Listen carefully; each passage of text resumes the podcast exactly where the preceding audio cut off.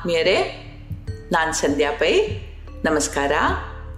ಬದುಕಿನ ತೋಟದಲ್ಲಿ ತಿರುಗಾಡುವ ಒಬ್ಬನಿಗೆ ಒಂದು ಪುಟ್ಟ ಗೂಡು ಕಂಡಿತಂತೆ.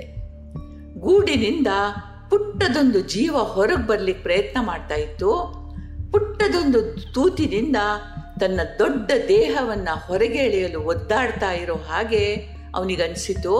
ಆಶ್ಚರ್ಯ ಭಯದಿಂದ ಅವನು ಅದನ್ನು ಗಮನಿಸತೊಡಗಿದ. ಹಾಗೂ ಹೀಗೂ ಒದ್ದಾಡ್ತಾ ಅದರ ಅರ್ಧ ದೇಹ ಹೊರಗೆ ಬಂತು, ಅರ್ಧ ದೇಹ ಒಳಗುಳಿತು, ಅದು ಸುಸ್ತಾಗಿ ನಿಶ್ಚಲವಾಗಿ ಬಿದ್ದುಕೊಂಡಿತು. ಇವನಿಗೆ ಕರುಣೆ ಉಕ್ಕಿತು. ಮೆಲ್ಲನೆ ಅದನ್ನು ಅಂಗೈಯಲ್ಲಿ ಎತ್ತುಕೊಂಡು ಗೂಡಿನ ಮಿಕ್ಕ ಭಾಗವನ್ನ ಮೆಲ್ಲಗೆ ಸೀಳಿದ. ಆಹಾ ಚಿಟ್ಟೆಯೊಂದು ಹೊರಗೆ ಬಂತು. ಅತ್ತಿತ್ತ ಸರಿದಾಡುತ್ತಾ ತನ್ನ ರೆಕ್ಕೆಗಳನ್ನು ಬಿಚ್ಚಿತು. ಆದರೆ ಅದೊಂದು ವಿಕಲಾಂಗ ಚಿಟ್ಟೆಯಾಗಿತ್ತು. ಅದರ ದೇಹಕ್ಕೆ ದಪ್ಪ ಕೂದುಕೊಂಡಿದ್ರೆ ರಕ್ಕೆಗಳು ಮುರುಟುಕೊಂಡಿದ್ವೋ ಮನುಷ್ಯ ಮತ್ತೆ ಅದನ್ನು ಗಮನಿಸಿ ನೋಡ್ದ ಬಹುಶಃ ಸ್ವಲ್ಪವೇ ಹೊತ್ತಿನಲ್ಲಿ ಅದರ ರೆಕ್ಕೆಗಳು ತೆರೆದುಕೊಳ್ತವೆ, ದೇಹದ ಊತ ಕಡಿಮೆ ಆಗ್ತದೆ, ಚಿಟ್ಟೆ ರಕ್ಕೆಗಳನ್ನು ಬಿಚ್ಚಿಕೊಂಡು ಹಾರಿ ಹೋಗ್ತದೆ ಅಂತ ಕಾತರದಿಂದ ಗಮನಿಸತೊಡಗಿದ, ಆಶಿಸಿದ. ಆದರೆ ಹಾಗಾಗ್ಲೇ ಇಲ್ಲ. ಚಿಟ್ಟೆ ಹಾರಲೇ ಇಲ್ಲ.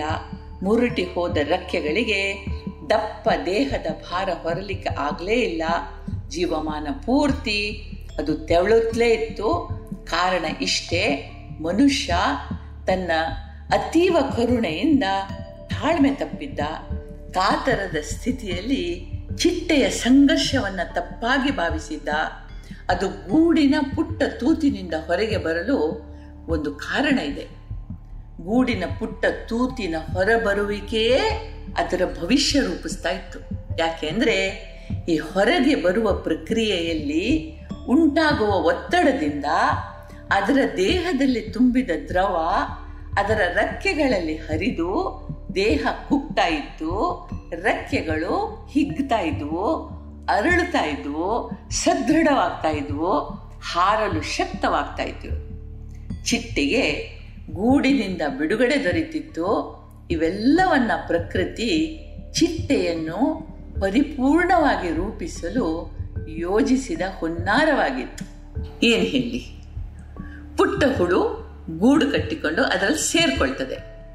ಗೂಡಿನೊಳಗೆ ಅದರ ಮುಂದಿನ ಬದುಕು ರೂಪುಗೊಳ್ಳುವ ಅದ್ಭುತ ಕ್ರಿಯೆ ನಡೀತದೆ. ರೆಕ್ಕೆಗಳು ಹುಟ್ಟಿ ಬೆಳೆದು ಬಣ್ಣ ತುಂಬಿಕೊಳ್ತವೆ.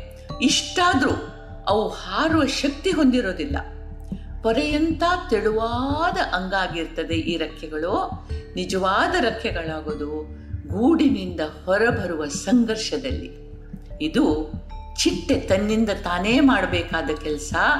ಇಲ್ಲಿ ಈ ಮನುಷ್ಯ ತನ್ನ ಅಜ್ಞಾನದಿಂದ, ಕರುಣೆಯಿಂದಲೇ ಇರಲಿ, ಆದರೂ ಅಜ್ಞಾನದಿಂದ ಚಿಟ್ಟೆಯ ಸಹಜ ಬೆಳವಣಿಗೆಯಲ್ಲಿ ಭಂಗ ತಂದಿದ್ದ. ಆತ್ಮೀಯರೇ, ಇದು ನಮ್ಮ ಕಥೆನೂ ಹೌದು. ಯಾಕೆ ಅಂತಂದ್ರೆ, ಅನೇಕ ಆಯಾಮಗಳಿಂದ ಇದನ್ನು ನಾವು ನಮಗೆ ಅನ್ವಯಿಸಿ ನೋಡಬಹುದು ಪುಟ್ಟ ಕಂದ ಭೂಮಿಗೆ ಬರ್ತದೆ. ಸಹಜವಾಗಿ ಅದಕ್ಕೆ ತನ್ನ ತಾಯಿಯ ಮಡಿಲು, ಎದೆಯ ಹಾಲು ಬೇಕು. ಮಡಿಲು ಸಾಂಗತ್ಯ, ಹಾಲು ಆಹಾರ. ಈಗ ಇವೆರಡೂ ಬಹುತೇಕವಾಗಿ ಸಿಗೋದಿಲ್ಲ. ಡೇ ಕೇರ್ನ ಮಡಿಲು, ಬಾಟಲಿಯ ಯಾಂತ್ರಿಕ ಹಾಲು ಸಿಗ್ತದೆ. ತೊದಲು ಮಾತು ಕೇಳಿ ಸಂಭ್ರಮಿಸುವವರಿಲ್ಲ. ಮೊದಲ ಹೆಜ್ಜೆಗಳಿಗೆ ಚಪ್ಪಾಳೆಗಳ ಸ್ವಾಗತವೂ ಇಲ್ಲ. ಮುಂದೆ ಪ್ರಕೃತಿಯ ಸಾನ್ನಿಧ್ಯವಂತೂ ಕೆಲವೇ ಕೆಲವು ಅದೃಷ್ಟವಂತರಿಗೆ ಮಾತ್ರ ಸಿಗುವಂಥದ್ದು. ಮೊದಲ ಮಳೆ ಭುವಿಯನ್ನು ತೋಯಿಸಿದಾಗ ಮೇಲೆ ಏಳುವ ಸುಗಂಧ, ಮಾಮರದ ಹೊಸ ಚಿಗುರಿನ ಕೋಮಲತೆ, ಗುಡುಗು ಸಿಡಿಲಗಳ ಆರ್ಭಟದ ನಾದ ಇರುವೆಗಳ ಸಾಲಿನ ಕಾರ್ಯತತ್ಪರತೆ ಚಿಟ್ಟೆ ಮಧು ಹೀರುವ ತನ್ಮಯತೆ, ಇವು ಯಾವುವೂ ಬಹುತೇಕ ಮಕ್ಕಳುಗಳಿಗೆ ಗೊತ್ತೇ ಇರೋದಿಲ್ಲ, ಕೇಳಿರೋಲ್ಲ, ಕಂಡಿರೋಲ್ಲ. ಇನ್ನು ಕರು ಹಾಲು ಕುಡಿಯೋದು, ರೈತರ ನೇಗಿಲು ಹೂಡೋದು, ಬಿತ್ತನೆ, ಕಟಾವು ಯಾವುದೂ ಅದು ಗೊತ್ತಿಲ್ಲ.